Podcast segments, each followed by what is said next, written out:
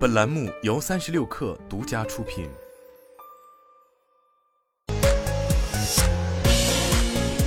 网罗新商业领域全天最热消息，欢迎收听快讯不联播，我是金盛。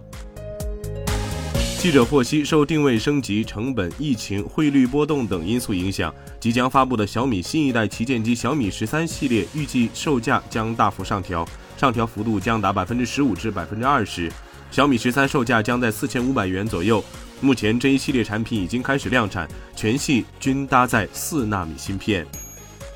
OPPO 正式发布 OPPO Reno 9系列新品，共有 Reno 9 Pro Plus、Reno 9 Pro 与 Reno 9三个版本可选，两千四百九十九元起售。据介绍，OPPO Reno 9系列采用第一代骁龙 R8 Plus 移动平台和天玑八幺零零 Max 移动平台。ColorOS 超算平台的流畅黑科技与至高十六 GB 内存、五百一十二 GB 存储空间组合。OPPO 同步推出新款真无线降噪耳机 OPPO Enco R Pro 与 OPPO Watch SE 深灰版。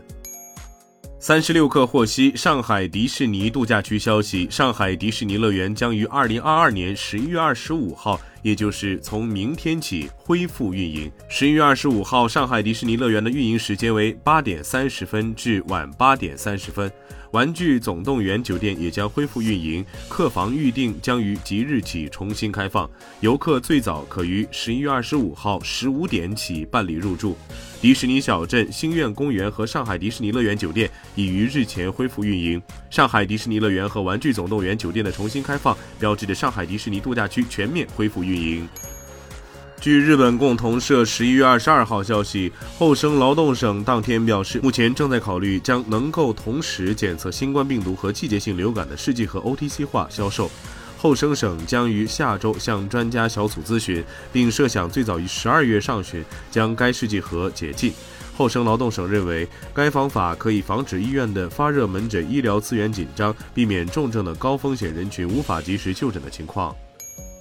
美国太空网近日报道，加拿大一家初创公司计划于二零二五年前将一辆可以为探索月球南极阴影坑的机器人供电的移动电源车一号送上月球。月球车将在陨石坑内放置一个充电立方体，然后停在陨石坑边缘，并将太阳能电池板展开以对准太阳。电缆会将产生的电力传输到陨石坑内的充电立方体，机器人探测器可以在那里无线连接，并获取它们所需的能量。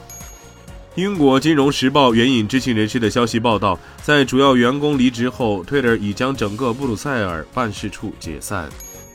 据俄新社二十四号最新的报道，俄罗斯总统普京在一场以人工智能为主题的活动上发表讲话时称，俄罗斯未来十年要在经济社会、国家治理等领域部署运用人工智能。